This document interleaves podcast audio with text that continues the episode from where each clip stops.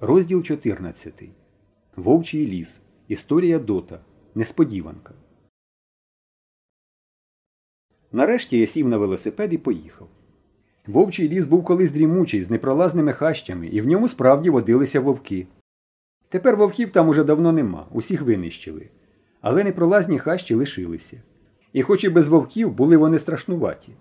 Під час війни у вовчому лісі точилися великі бої. Він весь пошрамований окопами, що поросли зараз густою травою та мережевною легкою папороттю.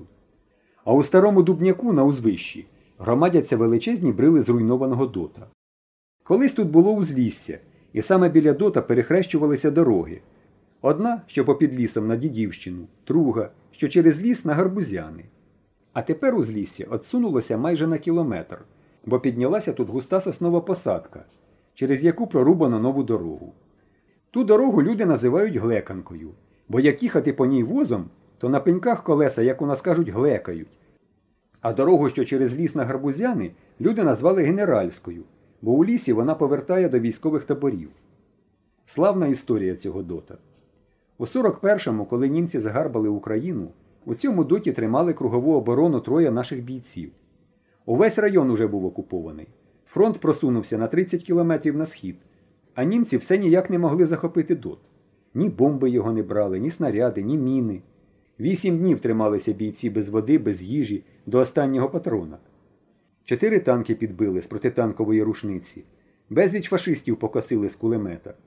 І тільки як не стало вже боєприпасів, вийшли бійці і беззбройні пішли на ворожі кулі. І кажуть, кожного з них прошило не менше як сто куль. І дот навіть порожній нагонив страх на фашистів. Вони навезли туди три хури вибухівки і висадили його в повітря. Але й розбитий, понівечений, з покрученими залізними рейками, що наче кістки стирчали на зламах з товстелезних метрових брил, він вражав своєю силою й могутністю.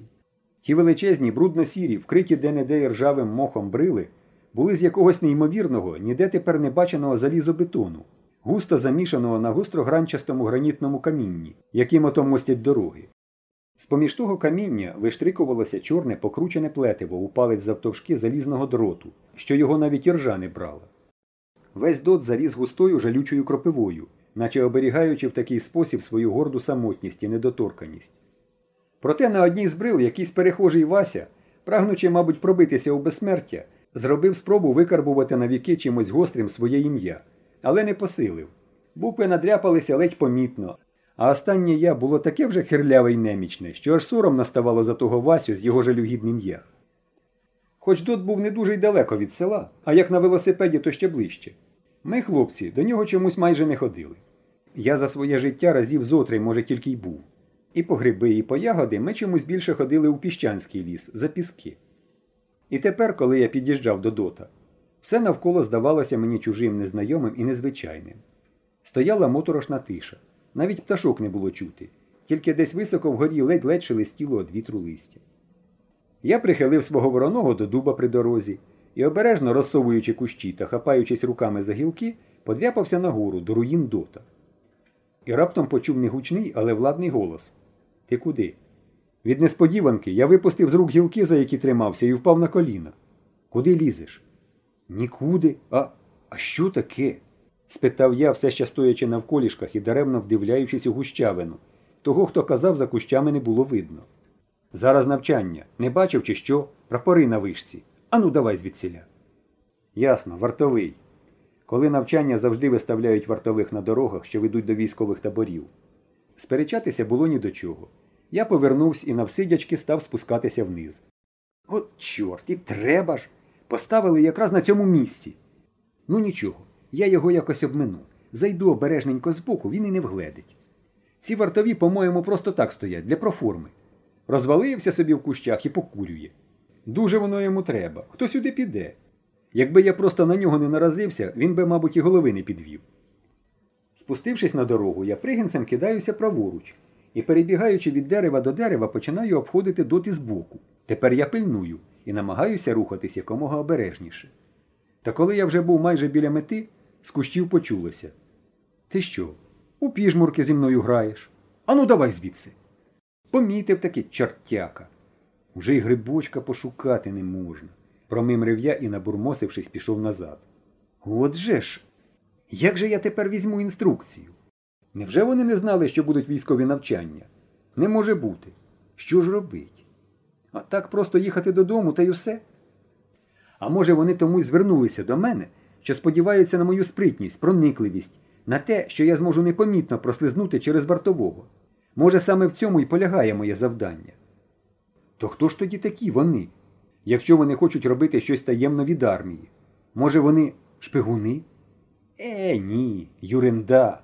Досить з мене шпигунів. Були в моєму житті шпигуни, книж і бурмило. Досить. Шпигуни тепер не такі дурні, щоб їх хлопчаки виловлювали. Та й не стану я робити нічого шпигунського. Що я, бовдур? Я спершу знаю, що треба робити, для чого, а тоді вже. Але додому так просто йти я не можу. Мушу дістати з амбразури ту інструкцію. Мушу. Бо інакше я не поважатиму себе.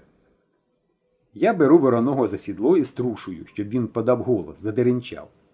Хай вартовий чує, що я вже їду. Ще й кашляю голосно на додачу. Потім сідаю і кручу педалі по дорозі, нібито в бік села. Але од'їхавши метрів сто, так що з дота мене вже ніяк не видно, звертаю в ліс, ховаю вороного під папороттю в окопі і по пластунському на пузі починаю в обхід скрадатися до дота.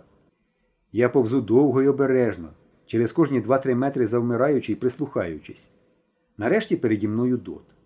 Вартового ніде не видно. Він, певне, з того боку в кущах, але й амбразура теж з того боку. Вихід один пробратися через руїни дота і спробувати намацати розколену над амбразурою зсередини. Проте легко сказати пробратись. Я вже казав, що весь дот заріс густезною і немилосердно жалючою кропивою. І одна справа йти такою кропивою на повний зріст, розсуваючи її якоюсь гілкою, а зовсім інша повсти нею на пузі по пластунському, та ще й так, щоб тебе не було видно, щоб та кропива не ворушилася. Я лізу перед маківкою, опустивши лице до землі і прикриваючи його однією рукою. Розсував кропиву просто своєю маківкою. І поки голчасто зубчасте кропив'яне листя проходило по волоссю, я нічого не відчував. Та коли воно торкалося шиї, мене всього пересмикувало, наче хто лив мені за шию окріп. Але найбільше страждали вуха. Бідні мої великі відстовбурчені вуха. Мені навіть здавалося, ніби я чую, як вони сухо тріщать, палаючи жарким полум'ям. І здавалося, що не кропивою лізу я, а лютим пекельним вогнем. Проте я зціплював зуби і ліз, ліз, ліз. М-да, почув я раптом над головою. Видно, ти або дурень, або щось таке замислив. Уставай. Лайнувшись про себе останнім словом, я підвівся. На похилій брилі дота, розставивши ноги з автоматом на грудях, стояв Митя Іванов. То був він. І десь у глибині душі ворухнулася в мене схвальна думка. А вартовий він таки непоганий, чорта кого пропустить. Митя Іванов дивився на мене беззлобно з цікавістю. Мої геть пожалені кропивою вуха, шия, руки говорили, мабуть, досить промовисто. Ну, так що тобі треба? спитав він, усміхаючись. Нічого, я ще не встиг придумати. Нічого? Хм.